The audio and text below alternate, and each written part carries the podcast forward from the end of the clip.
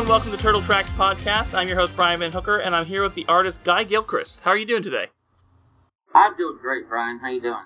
Good. Uh, so, for those who don't know, uh, Guy did a lot of turtle artwork back in the day with uh, a lot of children's books, a lot of books that you probably know from your childhood.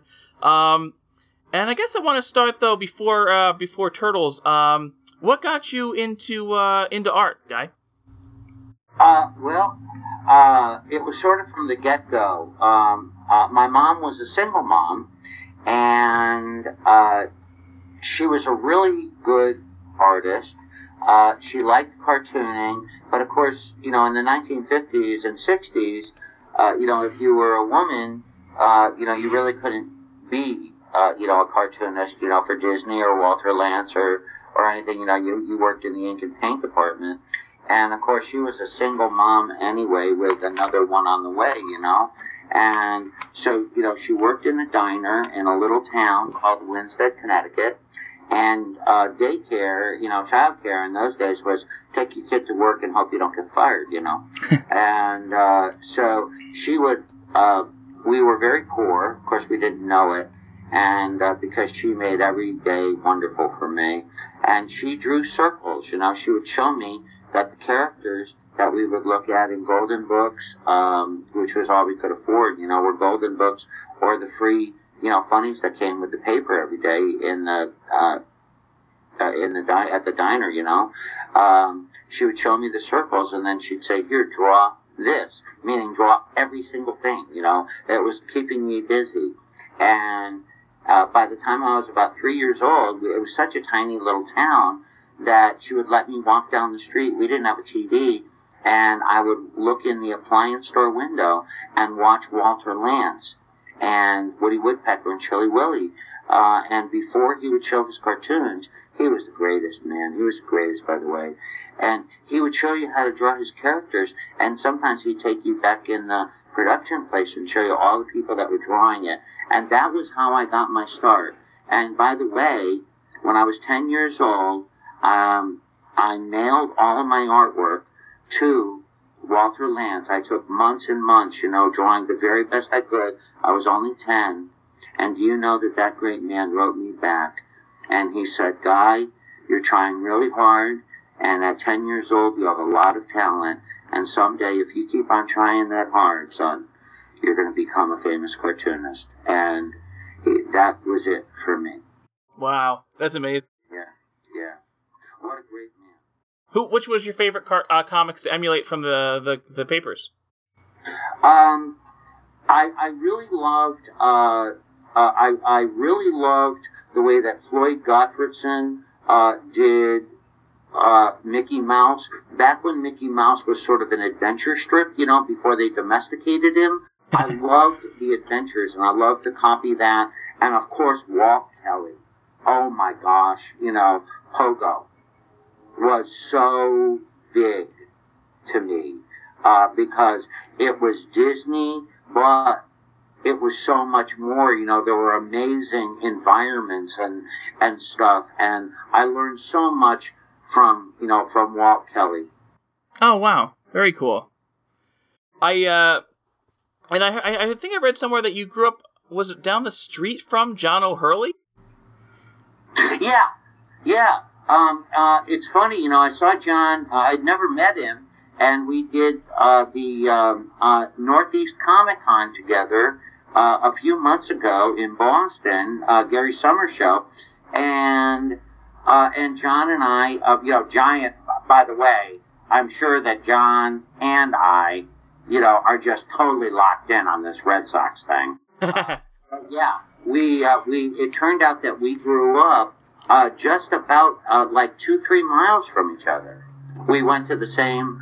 Uh, you know, we went to the same hangouts and all that kind of stuff, and we wound up having so much to talk about. You know. Oh, cool! I just uh, I actually just finished working with him on a or started hopefully uh, on a pilot we filmed. So he was starring in that. So he's a he's a great guy, very talented. Awesome. He's great, yeah. Just just incredibly nice to you know just to to everyone, everyone. Oh And yeah, that's, you know, it's it's it's so important. You know, um, uh, you know, most of the folks that I wind up you know, uh, being very friendly with that I meet on the road really are that way. You know, where you know they're not just pretending, you know, to be nice because you're paying them for an autograph or a photo op. They really are nice.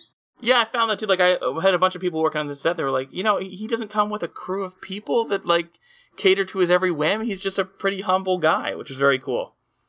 Yeah, yeah, and he's uh, and he's quite a Renaissance man. You know. Oh, yeah. Uh, uh, you know, you, you look at everything, uh, you know, that he's done, you know, uh, you know, from Shakespeare to Monty Python, right? Oh yeah, and Chicago and everything else. Yeah, yeah, yeah.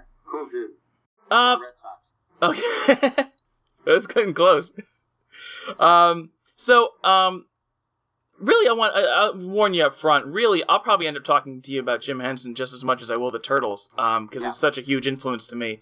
And um, so, how did you come to work for Jim Henson?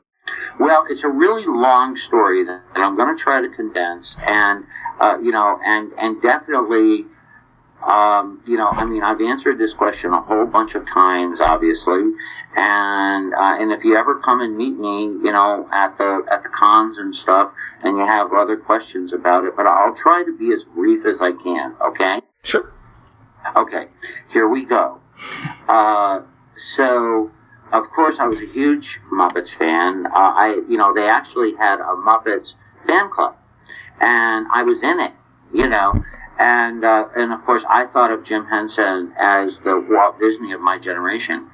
Um, well, um, unbeknownst to me, Jim was had been looking for two years to find uh, a writer and an artist, uh, or someone that did both, that would be able to take over the Muppet Show on a daily basis and make it into a newspaper comic strip, because he wanted to eventually retire the show from it being a daily, you know, I mean, a weekly TV show, and then and concentrate on, you know, the movies, and and of course give you the Muppets in movies and Miss Piggy specials and all that kind of stuff. Well, of course, I had no idea about this because I was just a kid, and um, you know, so I was like 21 when he started looking, you know, and um, but when he started looking, he signed a deal with King Features, and they were, you know, they still are, uh, you know, the biggest comic strip distributor in the world.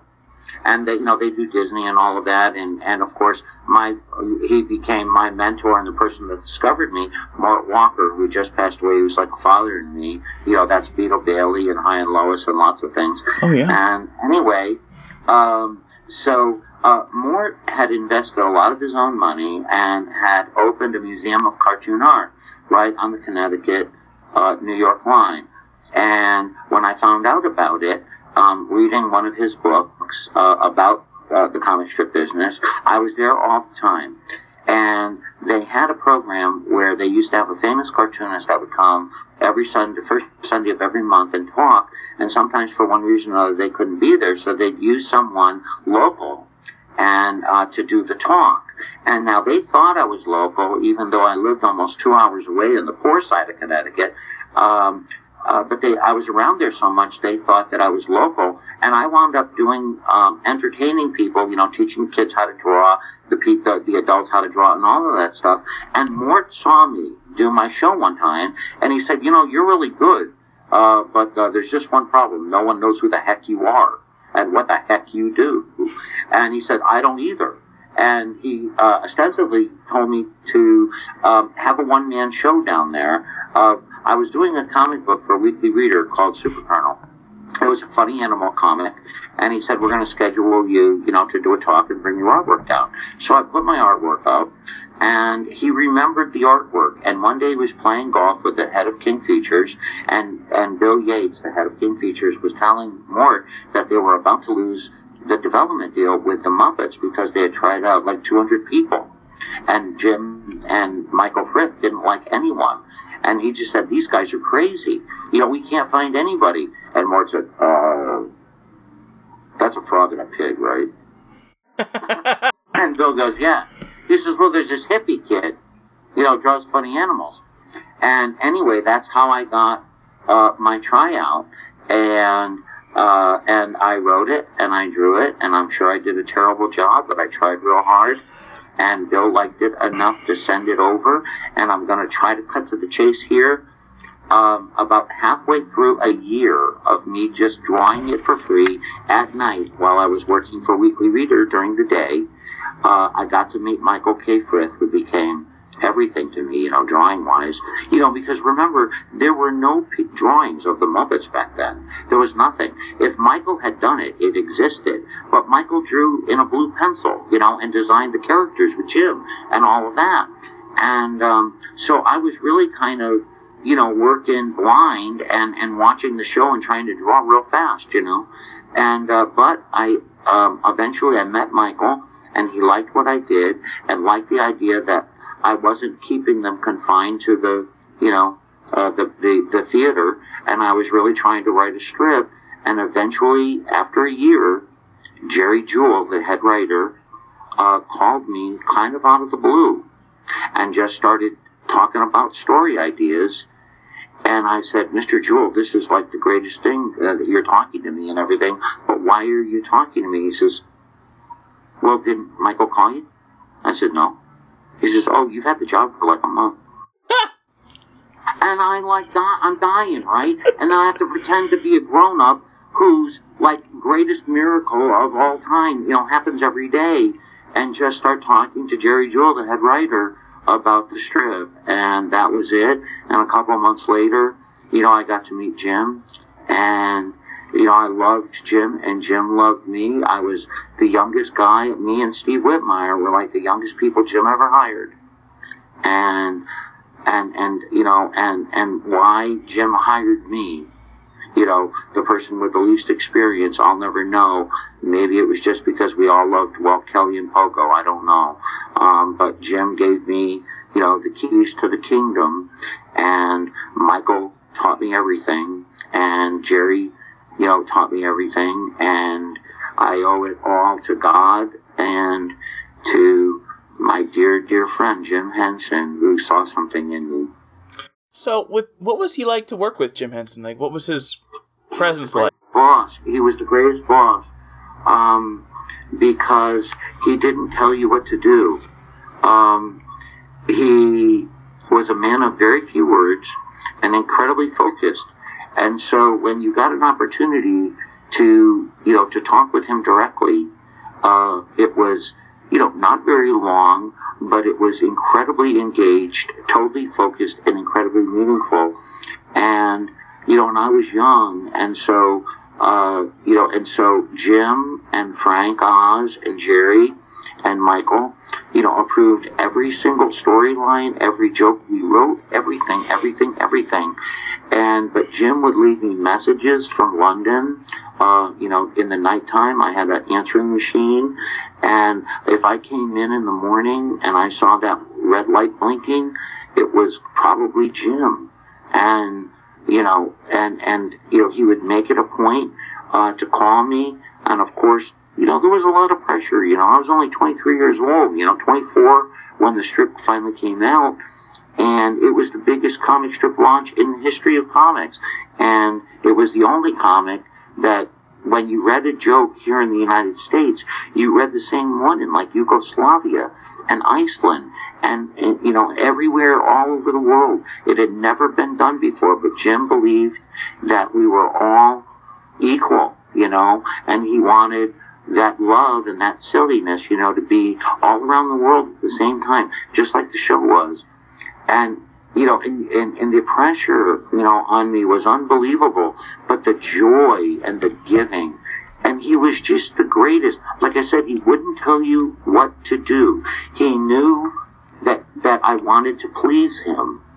And so I worked so hard to, to make sure that um, his faith in me uh, you know, uh, that I, I that I, I, I, deserved it in some way, you know. That's amazing. I, like it's just nobody I admire more personally. That's just influenced who I am as a writer and everything. He's just an incredible part. Well, you know, it's a great guy to admire um, because uh, because there was no one more focused.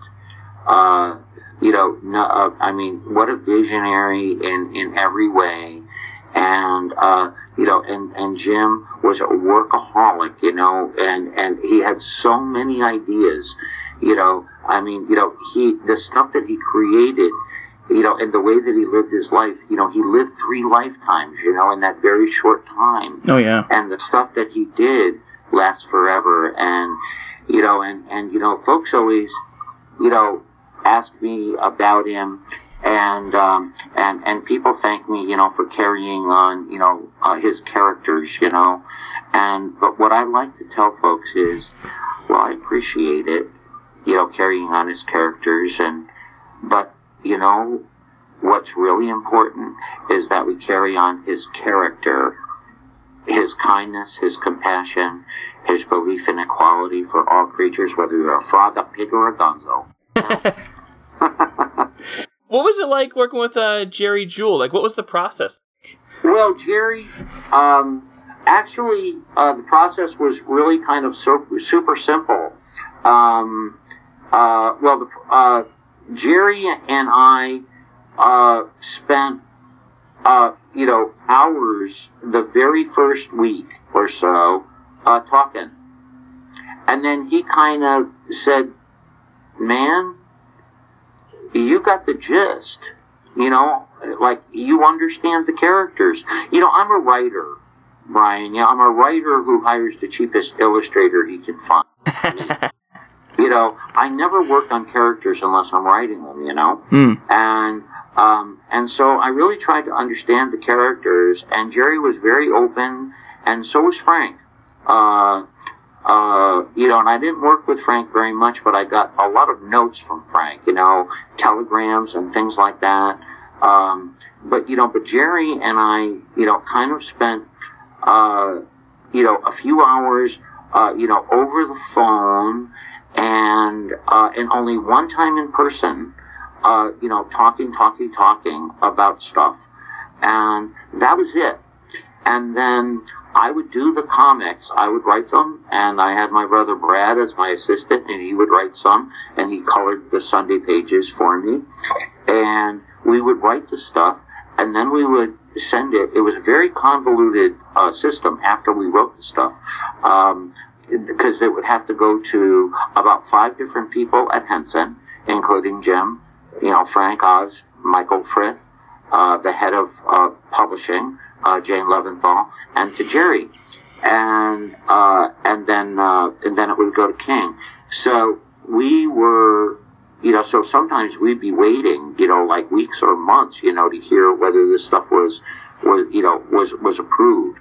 Um, and then after about two years uh, of of doing that, or maybe a year and a half, um, Jim knew how frustrating I was, you know, was because I was trying to, you know, write a daily strip that had a daily deadline, and of course, you know, everybody's so busy, and and we, you know, sometimes struggle to get, you know, the approvals, and to be, you know, finally they go, oh yeah, yeah, yeah, yeah, we approved that, didn't we call you? You know, and I, meanwhile I'm on like pins and needles, you know, and I'm trying to also, you know, just, you know, and I'm trying to appease, you know, King Features, you know, because they're going like, where's the strip? Where's the strip? Where's the strip? And uh, anyway, after about two years, Jim uh, reached out to me, and I went up to Toronto, uh, where they were filming a Miss Piggy special. It was the one that had George Hamilton and John Ritter in it. Is that the one with Tony Clifton? Yeah, yeah, yeah, yeah, yeah, yeah, yeah. And um, well, the Big Luau, you know, the Big Luau one with George Hamilton and stuff. That it was that. I think so. Yeah, I think that's the same one I'm talking about. Okay. Um, so anyway, because I didn't meet Tony Clifton, I, it was you know I met George and and oh what an awesome dude and and John Ritter. Oh my God, right?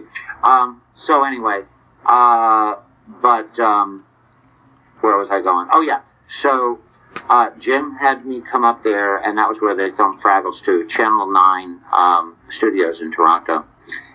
And lunchtime, Jim came in the sound room with me, and it was just me and him and he told me uh, he understood how frustrating it was, and you know, with all the approval processes, and, and that he put both of his hands, he cupped my hand, both of his hands, and he said, "Guy, you understand these characters as well as anybody, and now they're yours."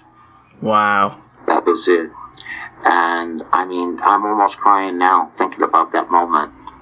Wow, that's a privilege. Oh, forever, forever, man. Yeah. Yeah, forever.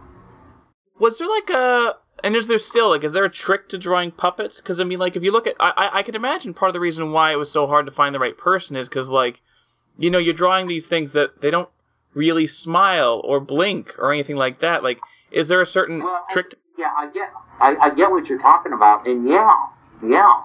Um, well, the thing was that when we first started, remember there were there was no art, okay? There was nothing, yeah. and Michael, you know, and and and Michael was designing all this stuff, and um, you know, but as puppets, and but and Michael's drawings of the puppets, you know, or if you look up Michael K. Frith, you know, pencils on on uh, Google or something, you'll be blown away. Michael is a genius, and but you know, Michael at first was uh, was blue lining me, which means you know bringing me back to model, um, uh, based on you know the puppets, and eventually.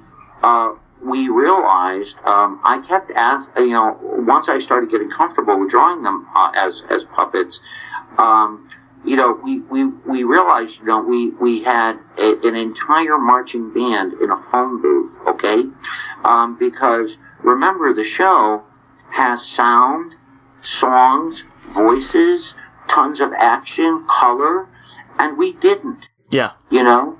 And so eventually Michael let me kind of, you know, little by little really take a rip, you know, and start, you know, Chuck Jones in it, you know, like, like me creating them as, as characters, cartoon characters, so that I could exaggerate, you know, everything so that we could get the emotion you know, of the voices and everything, you know, because, you know, because we weren't getting this, right? And we weren't going to be getting the, ah, waka waka, right? It, all it said was waka waka. Right. Hi ho, and welcome to the Muppet Show. So we had to get that color and that and, and the voices and the action and the fun into the drawing. So, you know, so really after about, you know, the second year, you know, you really start seeing a major change, you know, in the art where um, where I was getting super comfortable, Jim was comfortable, everyone was comfortable. Oh, cool. Who's your? uh I- I'm curious. Who's your favorite Muppet to draw, or maybe just in uh, personality-wise too? Well, my favorite Muppet to draw is always the one I'm drawing at that very moment because it's the only one that matters. Hmm. Um, that's my favorite. My favorite character is the one I'm drawing at that very moment because it's the only one that matters, and I mean that sincerely. Um, because it's it's you know you you're in you know you're in the moment, and if you if you focus on being the very best that you can be at that moment, um, then you know, and then all of those moments add up into thousands and hundreds and hundreds of thousands of drawings and stories, and eventually it all works, you know. Uh, but my favorite Muppet uh, as a child, uh, and my favorite Muppet going into uh, before I worked for Jim was always Rolf. Rolf the dog. Hey. Uh, because, you know, Rolf really is uh, the center of uh, the universe. He's a Renaissance dog. He'll tell you uh, that himself. And please uh, tip the piano player. Um, yeah, Rolf was my favorite because, you know, he was the very first Muppet that had a, a weekly spot on a television. Jimmy Dean show. Jimmy Dean, yeah. Hey, Brian, you're good. well, uh, that that's also my favorite Muppet as well. Yay! I've heard, and I maybe you can help confirm this, is that in personality he was the most similar to Jim. Yeah, I, I well, um, I think that I think whenever I think of Jim, I think of both of them. Hmm. Um, I, uh, because, uh, because you know, uh, you know, Jim could be, uh, Jim could be uh, a lot sillier with Rolf. You know, Hmm. um, uh, you know, uh, than you know, than with you know, than with with Kermit, and you know, and Kermit is Jack Benny. Okay, Sure. folks, if you're if you're really young, go look him up because you won't be sorry. Um, uh, you know, Kermit is Jack Benny, meaning that you know he's trying his best, you know, to keep his cool while insanity is all around him, just like you know on the Jack Benny show, how everyone's nuts Sure. you know, and, and making, you know, and making Jack nuts. And of course, you know, Kermit has his idiosyncrasies and everything. But I think that the spiritual side, um, the spiritual side, um, and also the management, you know, side, production side of Jim was Kermit Hmm. but I think that the really fun, oh, let's all go for it and let's get paid, you know, Yeah. and and take on the world kind of thing was Rolf. Oh, cool. You know, yep, yep, yep. You know, it's funny. There's such a, a common subjects that come up. Uh, I spoke to Ken Mitchroney, who was an early Turtles artist, and we talked about Jack Benny for half the episode, and probably remember to get back to Turtles. um, speaking of which, um, so how did you end up in the uh, in the turtle realm? Well, we had. Uh, I was working with Random House. Uh, Roberta Purcell was uh, the editor over there of the children's division, and uh, you know, and Random House was our uh, publisher. Uh, you know, for uh, for the Muppets, and then uh, and of course the Fraggles, and uh, uh, and I was like, you know, the very first like Fraggle, you know, illustrator guy, you know, because Michael, you know, would draw them and created them with Jim, and uh, and then uh, they were, you know, it, it was sent on to me like right away, uh, and then of course I was instrumental, you know, in the creation of the babies, you know, and um, and so we were doing, you know, the babies and the Muppets and and Fraggles, and also sort of on the side. Uh, I was always working on Looney Tunes, and which was really fun for me too. And anyway, so we had a deal with uh, Random House because by then, of course, you know, I wasn't just doing the strip. Uh, I was doing, you know, every toy and every, you know, every puzzle and every lunchbox and everything that I possibly could, uh, you know, in all the children's books and stuff, you know, with Random House, uh, you know, for Jim. And I, you know, and we were just, you know, and, and I would hire people and hire more people and more people, but I always had a hand in every single thing that I did because it had to be as good as it possibly could be, you know, for Jim. And I was also writing my own children's books by then and working with Random House and all of that on all of that. And so Roberta and I would almost have weekly conversations. And one of the things that, because I had so many people that were helping me, and they were all top of the line amazing people, um, she would call me, and when they got a new character license in that was going to have a television show or movie or something, she would basically always call me first and ask me if I wanted to take on the project. And um, and I was always very picky uh, about the projects that I did because I wanted them all, uh, you know, to be uh, to have a certain uh, vibe to them, you know, uh, that was, you know, unconventional families, possibly um, some fam- good family values, um, you know, certain silliness to them, uh, you know, but a sweetness and a morality, you know, to whatever we did, uh, because that was very important to me, you know, kindness and compassion, you know. Um, you know, my thing is always, you know, uh, world peace through cartoons, puppets, and rock and roll. Why not, right? um, so, uh, anyway, she calls me up. She says, "Guy, you're not going to believe this."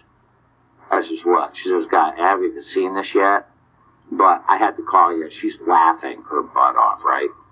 She says, "Guy, guess what? Just came across my desk as a new character list." I said, "What?" She says, "Teenage mutilated Ninja Turtles." and I'm like, "What? What?" And of course, you know, there was like cab, cab what was it, garbage pail kids and stuff. Yep. There was like gross stuff out there, right? And uh, and we're laughing. I mean, and she's going, "Get this, get this, get this! They live in a sewer. Their boss is a rat. They eat pizza. Oh my God!" I'm going, "Honey, I'm jumping off the bus, right?" And we just laughed. And anyway, hung up the phone. And the way I remember it anyway, I don't know how long it really was because you remember I was real busy and everything. But anyway, this makes for a really good story. Uh, because you know, I mean, you know, history is written by you know old people like me that remember it the way they want. Sure. So, uh, anyway, the phone rang uh, one morning, and it was my private line, and no one had that, you know, except like my family and Jim and Michael and stuff, and um, Roberta probably. And anyway, but no one had it, and you know, and my studio was in my house. It was a wing of my house, and um, anyway, the phone rang, and it was a guy from Jersey, and he goes, "I heard you turn me down." I'm like, what is this, the mob? Like, I didn't say it. Excuse me? Wait a minute. Wait, excuse me? I'm still waking up, right? I'm like, what? Goes, I heard you turn me down. I mean, what's going on? And I'm like, oh man, what's what's up with this, right? And I'm like, I hope I didn't turn the mob down. I don't need them knocking at my door or something. He's already got my private number. What's going on here? And I go, uh, excuse me, uh, who who are you? Because I'm the turtle guy. You know the turtles. You know with the, the you know the ninja turtles. I went, wait a second. You mean the mutilated turtles in the sewer? And he goes, no, no, no, no, no, dude, dude. They're, they're, they're not, maybe he didn't say dude. I don't know. Hey, buddy, you know, Polly, look, look, look, no, no, no, no, no. They're not mutilated, they're mutated, okay? You know, like, you know, like the little dude, you know, like the little guy, like on My Favorite Martian. this is Bill Bixby. He means Bill Bixby, okay? For all of you young kids that don't know what my favorite Martian is. And then, of course, he's the Hulk, right? He turns into. Yep. So he goes, you know, like the little guy, you know, like on my favorite Martian, you know, and he gets all upset, and then he turns into this green Arnold Schwarzenegger guy, you know, like that. Like he's a mutated guy. Like that's it. The little tiny little cute little turtles, and then they turn into big cute little turtles, you know, and they go and they fight crime. It's cool. and I'm like, yeah, okay, all right, uh huh, uh huh, uh huh.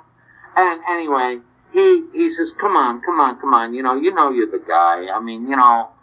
And anyway, uh, he asked if he could send me over storyboard, and because um, they had like four shows, I think that they had, you know, gotten a deal on. So, uh, yeah, the original f- uh, five episodes, yeah. Mm-hmm. Right, right, right. So the, it was like a pilot. Yep.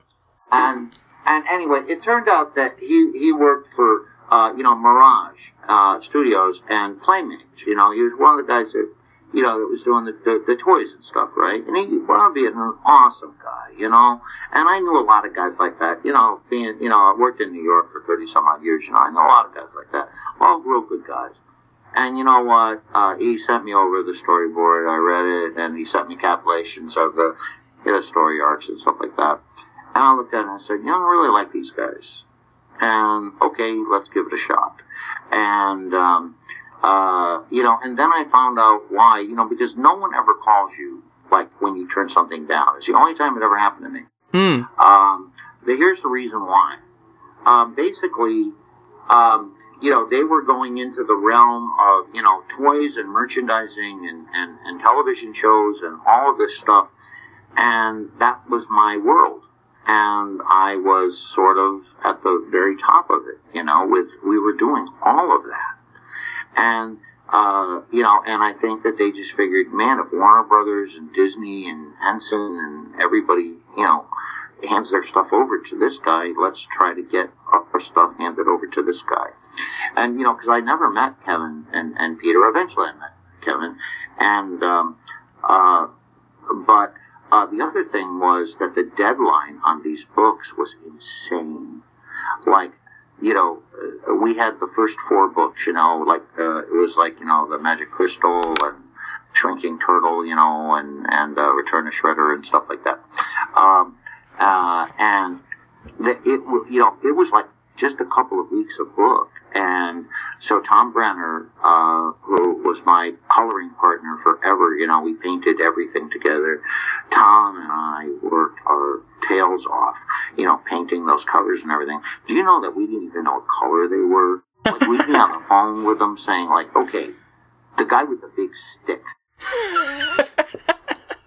okay, what color is this dude? You know, and and stuff like that. I mean, no one had ever painted the characters. There was no color anything. Remember, because the books were black. Yeah, remember? yeah. So it was like no color anything. So I guess I was probably the first guy that ever painted the turtles, you know. And and anyway, we you know, uh, you know, Tom and I painted those covers, you know, the very best that we could, and then we got amazing people like Curt Swan, uh, Gill Fox, Frank McLaughlin, like the best, uh, to work on the the interiors of that stuff with me and we were getting scripts and synopsises of scripts and we were editing them myself i was just editing them myself and you know and, and cutting them up and turning them into children's books and adding words and doing this and doing that because we just had to get the books out at the very same time you know that the, the toys came out and the show came out you know? And uh, anyway uh, i'm glad you all liked it because we tried real hard but boy you know uh, no wonder they were calling me and calling me and calling me because those deadlines darn near killed all of us. and then it came about so quickly with everything for Turtles. Like they just sort of like came out of nowhere and were really like an overnight success in a lot of ways. Oh yeah, and you know, and and uh, the artwork that we did for those covers, you know, uh, that got used on like everything, you know, notebooks and I mean everything there was, right? Posters. Oh yeah. And on and on and on. And you know, Mirage was just they were awesome about that kind of stuff. You know, um, uh, because uh, for as long as I ever worked with them, I'll tell you they were a totally class organization. Because um, we did Moo Mesa for them too, you know. Later on, uh, Dave Dave Brown, you know, made up Moo Mesa, and uh, we we did that stuff too. Um, but um, they were a total class operation in that, you know, uh, you know, like that, you know, that Raphael cover, you know, that like everybody loves, right? Yep, the jumping. Yeah. Yeah, yeah, yeah. You know, that got reproduced like, you know, hundreds of times, you know, like on everything. And do you know, every single time they would use it, they'd call us up, tell us, you know, which products they were using, uh, cut us a check. Oh, wow. Cut the check, cut the check. Oh, they were awesome, you know. And, and it was just, you know, it was a time you know, back then, and I will tell you, folks, all of you folks that are listening, do you know that I never signed a contract with any of those guys? Oh, wow. I never asked how much we were getting paid. I, I, I looked at what we were doing, uh, whether I wanted to do it or not. Then uh, I would shake hands, I would give my word, they would give their word, and off we would rock. And you know what? Things worked out very, very well. It was a different time. Uh, you know, it was a different time.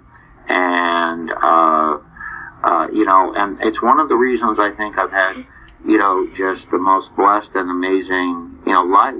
Uh, not just career, but, you know, life, you know, because it's my heart, man, you know, all the stuff, you know, and, um, uh, you know, but, I mean, in these days of, you know, all the corporations and stuff, you know, owning everything, um, you know, they still just, you know, if, if, they, if I'm at a con or something, whether it's Disney, Universal, whoever it is, Warner Brothers, they, they just walk by, shake my hand and say, it's a pleasure to meet you, Mr. Gilchrist. You know, but, you know, it, because I guess, you know, I shook hands with Bob Clampett.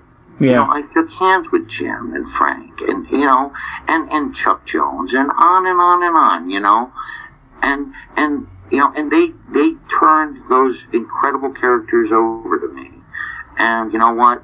Um, and uh, you know, they may have left this planet, uh, you know, but they never let me go. You know, they never fired me, so I'm still on the case, and I'm still representing them, and I hope I'm representing all of those guys, uh, you know, the way that they want to. And finally, I met Kevin. You know, I don't know, it was about eight years ago, maybe something like that. Hmm um, I was going in to do a panel. I know it was in Indianapolis, and I was going in to do a panel, you know, about my life and stuff. And Kevin was had just done one, and he was coming. I didn't even know Kevin was there, you know, because we're always slammed, right? We're just like meeting you guys, right? Sure. So, you know, um, sometimes I don't even know who's around. And anyway, I went, man, is that Kevin Eastman? And at the second I'm saying that, he goes, excuse me, are you Guy Gilchrist? Now, remember, I had never met him, so if he didn't like what I was doing, he could have punched me in the mouth. Sure. I mean, right? You know, really. And anyway, you know, he he was incredibly gracious. You know, gave me a hug. you know, and said, thanks for everything you did, man, you know. Um, and it was kind of like, you know, I know, you know, I know, I know, I know. You know, we kind of bailed him out, right? You know, he's like, thank you so much for doing all of that stuff. And, and, uh, you know, and he, you know, he talked about those covers, you know, and how cool they were and, you know, how he's kept them, you know, in a thing he calls his treasure chest, you know, like the, his favorite stuff, you know, of the Turtles all these years. and It meant the world to me those covers are really memorable. I, I, mean, like, so for the people listening, like those covers that you saw as a kid, like the ones you talked about, Magic Crystal, Shrinking Turtles. I forget which one. I think it was Return of Shredder, the one where Donnie is holding the bat, the the the bow like a baseball bat, and his tongue is out. Something about that image just sort of stuck with me forever, and it's one of my favorite turtle drawings ever.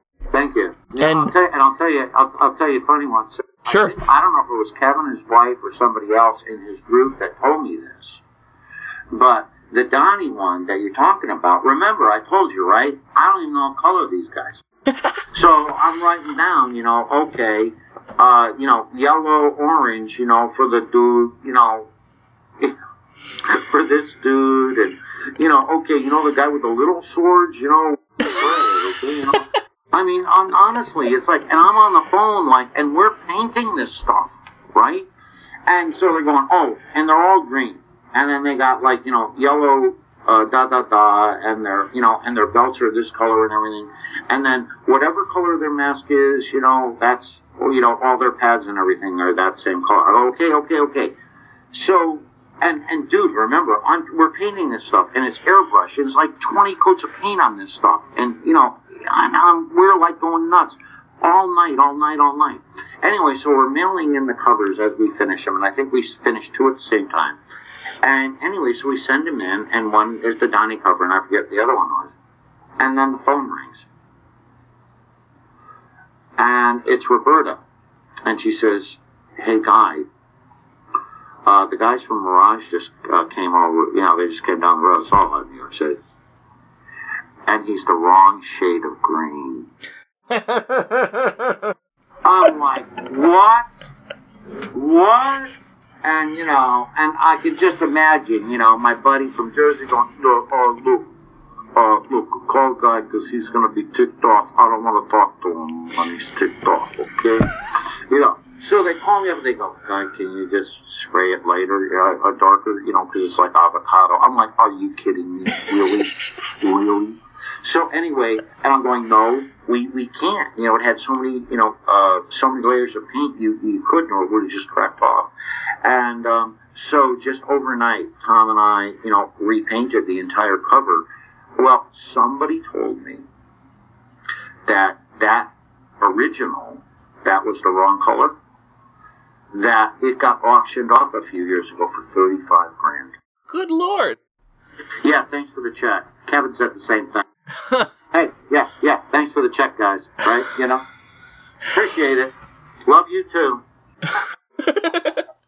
well, the crazy thing is too, like those those early. I mean, like the toys and stuff, the merchandising was all different colors, but like in the cartoon and on your shirt, like it's all the same green. They're all they're all just straight green. So that must have been mind numbing. And that and that was basically what we were told was, you know, uh, that everyone was basically, you know, the, the, the you know the same color, and um, you know, because remember, there was nothing. Yeah. You know. So anyway, uh, it's funny now. You know, it would have been nice to even get 10% of that, you know, check. Uh, but I gotta say, you know, those covers, you know, that we did, you know, like I said, Mirage, amazing. But I'll tell you, um, so we were over in Dubai. I'm over in Dubai last year, right? And I'm with uh, Tariq Turgang, who uh, is a singer over there, has his own television station and all of that stuff. And Tariq sang the turtle song over there in Arabic, okay? and so we are both staying at the same hotel, and it was like we were the Beatles or something. It was insane. So, um, but anyway, uh, so me and him are hanging out in the hookah lounge, and his family, who are all the most beautiful women and and and and uh, and men you've ever seen. They're all actors and singers and stuff, and absolutely gorgeous. You know, he doesn't speak. He's Egyptian. He don't speak a word of English. I don't speak a word of Egyptian, and so they're translating for us for two hours. You know, and we just have our hand on each other's hand, and we're chatting because he was also a very frequent guest on Arabic uh, Sesame Street. You know, so uh, you know we had been you know working together for 30 years and not even knowing it. You know. Anyway, had a wonderful time, but we start seeing hundreds of people lining up all through the bar, you know, all like, you know, holding their breath, you know, waiting for us to get up, like not wanting to disturb us. But, but, but. Anyway, we finally get up, and I look around, and you know that, that Raphael, uh, you know, Return of the Shredder cover, right? There's like a hundred different items that are all made like I never saw them in my life, and and it's all the same picture, and everybody's got you know their their coffee mugs and their shirts and their backpacks and everything with the, that picture on it and the Donnie picture and all the you know the the Mikey one, all of them, right on everything, on everything, you know. Thanks Nickelodeon or Universal, whoever owns you, you know this now, you know. We really appreciate it. I remember that Raphael stood. Uh, I used to. I, I every year I go to Ocean City, Maryland, and they uh, there's these pizza restaurants down there called uh, Dough Roller, and I remember there used to be a neon sign of that Raphael hanging in there since I was a kid. I don't know if it's there anymore. Gosh, I would love to see. That was cool. It's one of those like iconic turtle images, and actually I remember.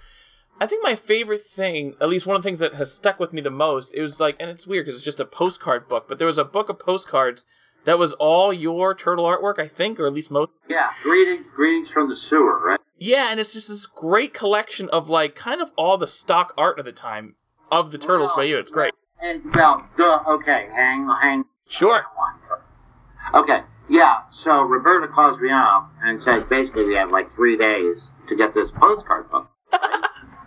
and she says, "Oh, and just use all the artwork, you know, that you did for the all the books." And here was the problem: when you shrunk some of them down, it didn't look good, Oh. and so we had to redraw half that book. Oh. And, um, like, you know, and we had to call her up and say, you know, look, Walt Disney said it's kind of fun to do the impossible, but Roberta, this, I I can't turn it around in two days. I was explaining, you know, what was going on. So, um, you know, so half of it, uh, you know, half of it we could, uh, you know, use, um, uh, we, what we would do is uh, the way that we did the interiors of that was we would do the black line, uh, and we did this for a reason. We did the black line on vellum, okay, that would get transferred over to like a cell, over to acetate, and then we would uh, do all of the uh, the uh, the color backgrounds and the color of the characters and everything, the color illustration part uh, on uh, Bristol board, airbrushed and stuff, and washed, except for the covers; those were done, you know, uh, right as they were, uh, exactly. Um, so uh, what we wound up doing was on some of the pages we could use the color um, as it was, but a lot of times we had done the, the color uh, so uh, so heavily that when you shrunk it down, it got really really dark, and so we would have to we have to go through and airbrush all that stuff again. And uh, but we did turn that out, um, you know, pretty quick. And um, you know, and every once in a while, someone brings me those, and they're apologizing because you know uh, they're actually just bringing me a cover or something because you know they took every postcard out and stuck them on their wall, and they're like apologizing. You know, we, we we're, we're sorry. You know, anytime you bring those children's books or any of my books, you know, to me, and they're all dog-eared and messed up and stuff and written in and all of that, I think it's gorgeous and I think it's beautiful because it means it meant something to you. You know. Oh yeah, I remember flipping through that postcard book, and I remember actually I was somebody who was like wanted to keep them all together, and I remember when Yeah. ones would fall out, I'd be so upset about it. Well, you know, I hear, I hear that that is the most expensive one, you know, uh, for you to buy, uh, if you can find it, you know, like Oh, wow. all together, you know. Um, I understand it's, I don't know, just some ridiculous price, you know, for me to sign it. Because, you know, people do bring it, you know, to have it signed and everything, and then they, they do that approval thing where they put it in the lucite or whatever. oh yeah, Yeah, I never understood that, man. Any any comic I ever had, I read the heck out of it, copied every drawing, everything. I was never a, you know, collector guy. You know? Oh yeah, I mean I have loved, I loved and I, I loved anything I had, and I, you know, I used it up. Oh yeah, same here. Like I, when I, you know, I such a, I was a big toy collector and still am, and like everything gets opened up and displayed, and it's all you know well worn. I mean, there was a guy that came to us. Uh, that every once in a while, you know, somebody comes to us with, you know, mint condition everything, you know, 40 years old or something. And I was kind of looking, I'm going like, this, is really, really cool, but, you know, do you have a therapist? I mean, you know, yeah. I, I, uh, you know, I, um, uh, you know, I mean, gee whiz, you know, we, you know, we, we did that stuff for you to play with it. Yeah, to enjoy those things, sure. Yeah, yeah. You know what I like doing now is, uh, you know, if, if you guys follow me on Instagram and Facebook and all that stuff. Uh, oh, please do. By the way, that's it, he has a great Instagram account of a lot of cool like Muppets art and turtle art, just like, and you work with Nancy and all these other great Oh, things. yeah. Like, well, I, I did. it's a great account. From Nancy after what 23 years in February, you know. Yep. Um, but yeah, you know what's one of my favorite things to do now is, you know, you know those Funko Pops. Yeah. Oh man, it's so much fun. You know, people stack them up, you know, a hundred of them or something like that. You know, at these shows. Um, and you know, I used to paint markers and stuff. You know, draw the turtles and stuff on the acetates. Those are those are so fun to do. You know. Oh, those are great, and they're such. A, Every once in a while, every once in a while, you know, like I remember there was a guy, uh, and I love, you know, drawing the pictures and everything for you guys and signing, you know, this stuff. I'll tell you one bad dude though. Um, just speaking of like mint condition stuff, right? So when we did the original Hasbro uh, plushes for, you know, the Doozers and uh, Fraggles, right? Um, I know this is off turtle. No, please, please, please. All right. So you know, well, um, you know, uh, when I when I painted those, you know, they were they didn't have acetate on them; they were open. Well, the the Doozer one had acetate, but you know, uh, we always tried really hard to make everything fun. And so if you so at the store when they stacked up all the Fraggles, um, uh, you know, uh, I had painted the boxes so that they made like a really cool interconnected picture. oh. Yeah, yeah, it was really fun. And I did the same thing with the doozers. Like when you stack them up, you know, like one doozer would be falling off of a little, you know, scaffolding or something, and there'd be another doozer and another package waiting to catch him. And if somebody dropped a wrench, you know, on one package, it'd be hitting the other doozer in the head on the other one, you know, and stuff, and all of that. But anyway, so, uh, and I get a lot of folks, and almost, you know, 99.99999, you know, uh, percent of dentists uh, recommend Crest. Uh, no, okay. Uh, 99.9% of the people that come to me are just absolutely awesome people, but, you know, there are these dudes that are liars, okay?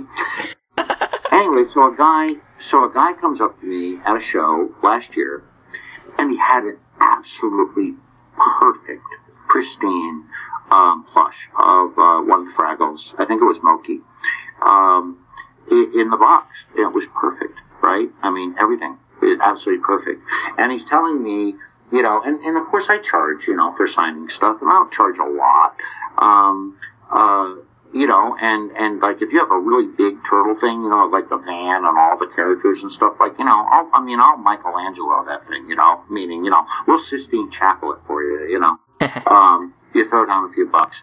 Anyway, and I love doing it for you guys. Anyway, this, this dude starts explaining to me that this is like an heirloom and this is his most important thing and he wants to hand it down to his son and then his son's going to hand it down to his son and da da da da da. You know, so can you know, give him a break on the signing and everything. And I'm like, you know, well, all right, all right. And, you know, can I take a picture with you and everything? This means the most to me in the whole wide world. Well, two, three days later, I see that he got it put into the lucite box and everything, and he had it up for I don't know eighteen hundred dollars online. Oh yeah, of course. Yeah, I hope his son. You know, I hope his son, you know, really enjoys purchasing that for each. what was your? You do a lot of those really cool commissions and stuff too. I'm curious, Yeah. what like like what are there any sort of like super weird ones or like that stick with you that you think like Muppets or Turtles, but like any that really stick with you? Well, you know, well, of course, I won't ever do anything, you know, like violent, off color, Sure. anything like that. And and and actually, I get very very few requests, you know, for that kind of stuff. Um, but you know what I really love doing? Um, uh, one of the things that I, uh, there, there's two things that are really really fun that I do uh, with the turtles. Um, with the turtles, a lot of times people say, "Hey, would you draw me?" You know, eating pizza with Mikey or something like that. Yeah. Um, and I had a guy that had a security service, and he his favorite was uh, Raphael, and he asked if you know I would draw Raphael with like a shield, you know, and everything with his lettering on it, and you know, and, and that kind of stuff, and um, and and now you know you guys made this thing up two years ago called Muppetizing. You guys made it up, by the way. You started coming up to me saying, "Can you draw me as a Muppet?" And I do it all the time now, and it's so fun.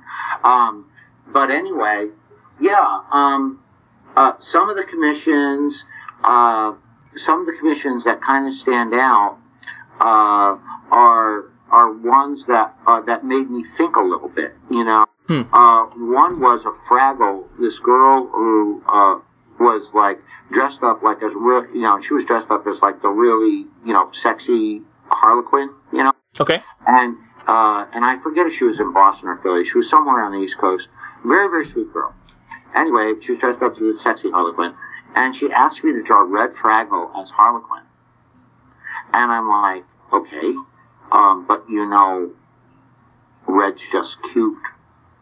And you know, so I had to figure out a way, you know, to do Red, you know, as Harlequin and just make her absolutely sweet and adorable, you know, with the giant mallet. And that was really fun, and I liked how that came out. Um, and um, uh, you know, and, and people ask me for crazy things like Beaker, you know, can be anything. Sure. Uh, I love it when uh, I did Be- a Beaker Doctor Who, you know, a Kermit Doctor Who. Beaker though is great as anything. Yeah. he's been Indiana Jones, and, you know, and, and, and all kinds of all kinds of crazy stuff. The one that I really took a while for me to wrap my head around, and I'll post it in the next few days if I can find a picture of it.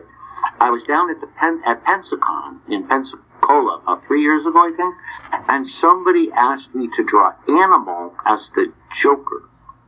Oh, I've seen that. I think on your on your Instagram. Yeah, it was It's hard to do because of the colors, right? You Sure. the white face and the, you know, and the red lips and the and, and the hair and everything, and to make it look like both. Really, you know, that one took a while, you know, for me to kind of wrap my brain around. But I love doing that stuff for you guys, you know, doing commissions and things. Um, you know, a lot of the very best turtle art that I did, like you saw the one that I just did of the ooze. yes. See that one? Uh, I think so. Oh yes, it was like in the air. Yes. Yeah, yeah, yeah. Well, that was, uh, we have a guy named Steven who, I don't know, probably he's got like 90 or 90 or, or 80 or 90 drawings by me by now. He's a huge turtle guy. He probably li- is listening to this cast right now. Hey, Steve, if you are. Um, anyway, but uh, Steve got in touch with me and said, you know, Guy, would you draw the turtles, you know, going into the radioactive ooze? And I'm like, uh, okay. I'm gonna try to, uh, you know, but it seemed very boring. Mm. And well, because the whole thing is a transformation, it takes place over time and all that, and and you know, and it was really just drawing, you know, four cute little turtles, you know, wandering around in, you know, uh, a, a bunch of green, you know, sticky bubble gum, you know, and um, we, you know, with a big thing that says radioactive on it, you know, um, danger, danger, Will Robinson.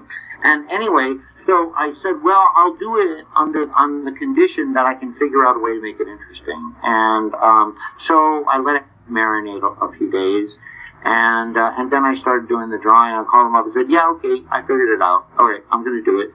And um, yeah, and so I had the fumes coming up, you know, from the radioactive stuff, and it turns into these ghostly images, you know, of the four turtles you know, all grown, you know, with their masks and everything. And that was a lot of fun to do.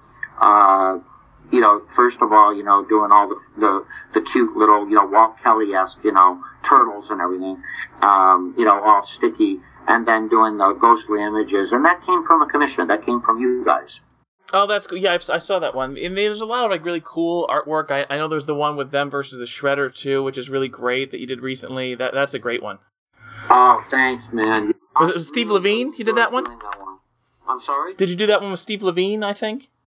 Uh, well, actually, no. Um, well, uh, eventually. Oh, okay. Um, uh, that was actually another commission. Um, there were two huge commissions that I did. Uh, one had them in the clubhouse. We haven't co- uh, colored that one yet, but every once in a while I put that up on Instagram and everything. It's just it's hard to put on Instagram both of those because there's so much artwork to them. You know, they're very large pieces, um, and you know, and Instagram has its you know proportional limits. But yeah, the, well, when I do those real big ones like that, I actually try to tell an entire story in one drawing. You Hmm. know, in the clubhouse, it's all about you know where do these heroes disappear from? Are they good? Are they bad? And this and that. And um, uh, in the clubhouse, and on that particular piece, you know, we had all of the guys battling Shredder, but then I said, well, I want them to battle him, you know, in the sewer, um, and I'm gonna put, you know, April in trouble, so I chained her up, you know, to a bunch of poison and TNT and all that kind of stuff in the background.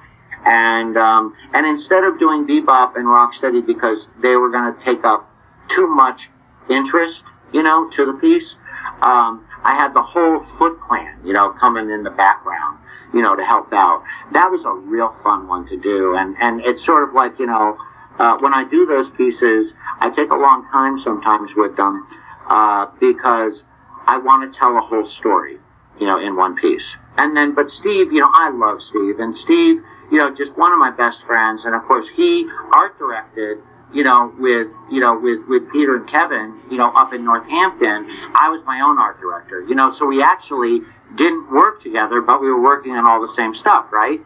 And but Steve and I, you know, uh, eventually met. You know, he's a fellow New Englander. Uh, I was originally from New England. I live in Nashville now. And uh, again, go Sox. Uh, so Steve, but Steve, you know, mentioned to me quite a few times, man, I'd love to, you know, color one of your pieces and us do a jam piece. And I said, well, how about this one? And I showed him that one, and he went, oh man, I'm so into this.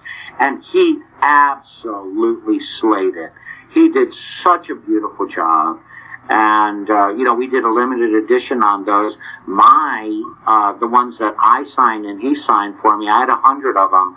I think mine are all gone. Maybe Steve has some left, um, you know, that I signed that he's signing. But mine are all gone. Um, they came out great, and we do post that quite a bit. It's a beautiful one. That's really great.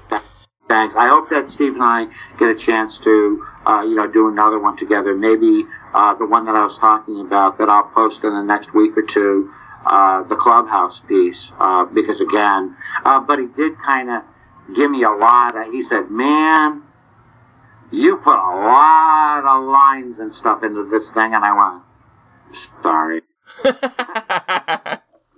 well, for the fans' sake, I hope you do more too. Thanks. Uh, you know, before I, I finish up, um, I wanted to see if you knew about this. So, in researching a little bit for the, before this, I found that one of your books, uh, the turtle ones, the ABCs for a Better Planet, ended up being really controversial in Canada. Did you know about this? Yeah. So I don't know if you could explain a little bit about this, what the whole story was.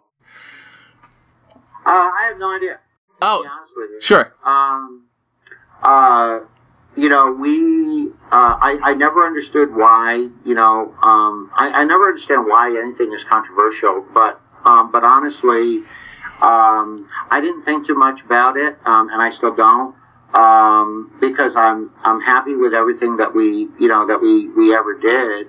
Um, and, uh, I thought it was wonderful, um, because of course, we did a lot of things, uh, you know, Earth Day was brand new Yeah. all pretty new, you know, only only about uh, ten years old, you know, when we did that book, and um, uh, and uh, I really enjoyed it because it was the same thing I was doing with the Muppets and the Muppet Babies and everything. You know, we were trying to, you know, keep this planet, you know, a better place, and I thought that it was wonderful that we had these superheroes that all the kids, you know, really really liked.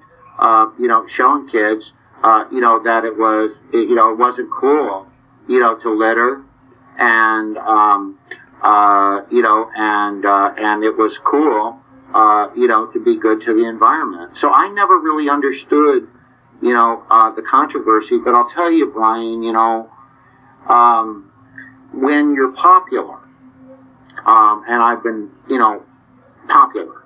Uh, uh, you know, not everything that I've done because you never know. You know, uh, sometimes, you know, I've worked on so many things, you know, probably a dozen projects with Jim that you barely even know. And some you don't know at all, you know, Hmm. um, because, you know, uh, you work on projects and you never know whether they're going to make a splash or even a ripple out there. You just always do your best.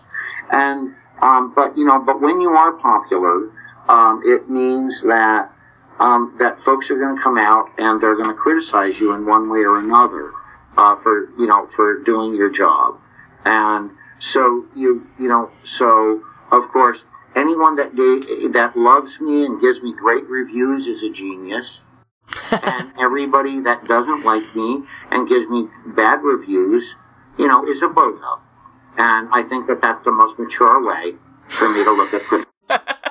yeah, I, I found this online and I was like, and I looked at it and it, So what did you? So what did you read online? I found a news clip on YouTube and it was and it's a book about recycling, which is the funniest thing to be controversial. Right?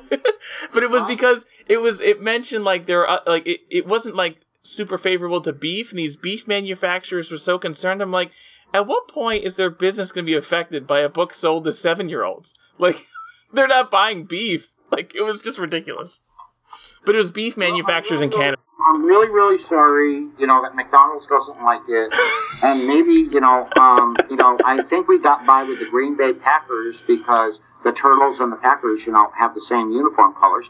Um, uh, and uh, you know, I'm real, real sorry, but I'm a vegetarian, and that's going to probably tick off some people in Canada too. Okay. Um, now, I'm, I'm, I am a vegetarian that sometimes eats fish, but if you say you're a pescatarian, to any, basically to most people, they say, well, it's a pleasure to meet you, Father. So, you know, I just say I'm a, I'm a vegetarian and sometimes eats fish.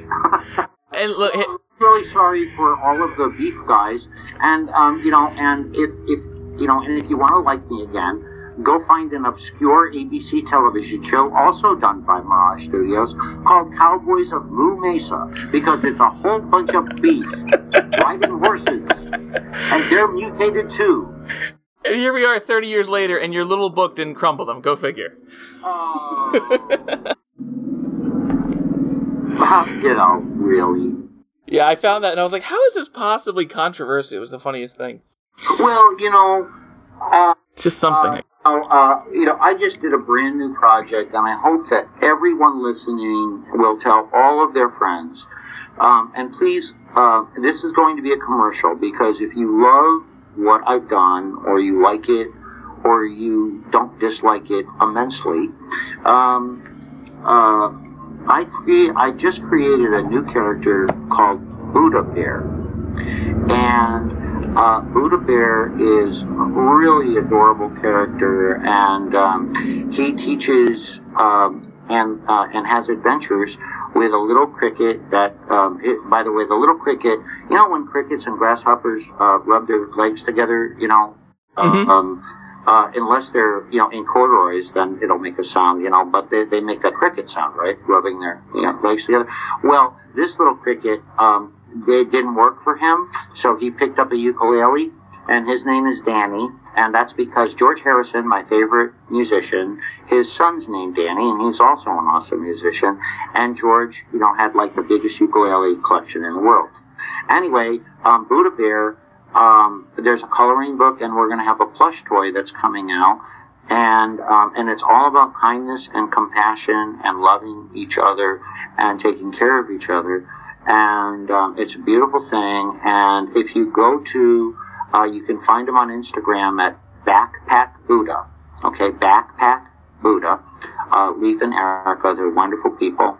Um, you know, all of the cool stuff that when you guys meet me, you know, the beads and junk that I wear. Um, um, and of course, and I do wear um, a, a little cross too because I'm a Christian. And uh, that's where this came up. Anyway, um, so I, I wrote this beautiful book, and we've already been able to present one to the Dalai Lama. I mean, how cool is that? Wow. And I mean, really, truly, I mean, that was just amazing. Bob Clampett and the Dalai Lama. How many people can say that? I mean, it was just amazing. Um, uh, you know that that it happened. Uh, it just so happened I was doing a. Uh, there's a profile that's coming out on me this month on the Voice of America uh, network, um, uh, profiling me and everything that I've been doing all of my life. And um, and anyway, uh, and when they saw the Buddha bear and the coloring book, by the way, guys, it's a hardcover coloring book made of rice paper and vegetable-based um, ink, and uh, it's beautiful, and you can color it and it has meditation prompts and everything, and it's for kids and adults. It's really beautiful, and you're really, I think you're really going to love it. Anyway, we put the, um, and the only place you can get it is go to backpackbuddha.com, okay? You'll find links and stuff if you follow me, Guy F. Gilchrist, or you go to A Guy Gilchrist Production on Facebook and stuff. You know, you'll find me and everything. But anyway, so this dude writes to me and says, I thought you were a Christian. What's this Buddha stuff? And I was kind of really sort of taken aback. And I wrote to him and I said, Hey man, you know, uh, you know, Buddha showed up around 500 years, you know, um, before Jesus, and I think that Jesus and Buddha probably would have gotten along really, really well because we love each other we're supposed to love each other as we love ourselves and love ourselves as we love each other. And, you know, this world uh, was made by God, and we're all, you know, whether we're little teddy bears, you know, walking around with, you know, mala beads, or we're a frog or a turtle in a sewer, whatever it is, we're all equal. And we're supposed to take care of and protect each other. And I said, and God is love. And, you know, and that's all there is to it and I hope you'll enjoy it. But I was, you know, criticized for that, and I was kind of, you know, sort of taken aback, you know, by it. Um, but you know, Brian, I've been around a really long time, and I've made more mistakes than anyone in the world, you know, because when you do 160,000 drawings or something, somebody told me I thought that's how many I've done. I find that rather ridiculous, except that my arm is falling off and hanging on the ground right now. You right. Uh, it's got about you know 300 billion miles on it. Um, but somebody told me that that that I, that you know that I've done that many drawings. Um, you know, when when you've been around um, uh, as long as I have, you know, no matter how hard you try, you can't please everybody. And um, like Ricky Nelson said, you know, you can't please everyone, so you got to please yourself. And um, and I hope that uh, you know, I, I hope that, you know, the kids that have grown up on me and the kids that are now growing up, you know, with my Muppet Babies, you know, rebooted. Yeah. You know, the, the, the Turtles and all of that. Um, I hope that you guys enjoy what I did because we sure enjoyed doing it for you. We did it all for you. I'm not kidding. We really did. Uh, we love you guys, and we never wanted to insult your intelligence. We wanted to have fun and be silly and do something that you were going to have fun with and you were going to enjoy and maybe even without knowing it it was going to teach you something. Well I, I, you know from on behalf of fans that grew up on your stuff and really loved it and it meant something to them i want to say thank you really because it, it meant a lot to me and still does. Well thank you man. I appreciate it. Uh, guy my only other question is uh, do you have a favorite turtle? You know um, the easiest one, well, again, it's whichever one I'm doing because I have to totally get into that character. And, um, uh, you know, I drew a picture for you, and I know that, you know, you guys don't have pictures on your podcast, but I know that you'll be able to, you know, I drew you a picture of, you know, uh, with your podcast, you know, uh, with uh, Turtle Trails, and, you know, Raphael was being interviewed and you know Mikey the clown, you know, is is giving him the rabbit ears, you know, behind him and everything, and sticking his tongue out and everything, and and so you know, uh, he's always fun. You know, Mikey is always a blast because um, because things can get you know grim, you know, in the stories sometimes, and um, you know, and so it's always good you know, to have that comic relief. And so he's really the most fun you know, to do. But I really like them all, and and you know, and and I think it was. I think that Kevin and Peter did a great, great job of giving all of the characters very distinct, you know, personalities, um, so that they could uh, argue and everything just like brothers, but you know, but you know, but back each other to the hill, you know. Well, I agree, and uh, and let me say, I you know my my uh, anybody who listens to this podcast will see that artwork as the um as the identifier for it. But and I I'm incredibly grateful for it, and you know I'm I'm really grateful for talking to you, guy, and thank you so much for your time. I really appreciate it. Hey Brian, turtle power. Turtle power, man. Big. We're really hip. They're heroes in the half shell and they're green. Hey, get a grip.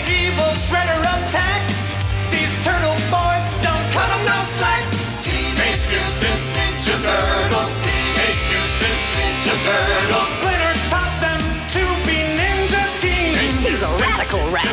Leonardo leads Donatello does machines. That's a fact, Jack. Raphael is cool but rude. Give me a break. Michelangelo is a party dude.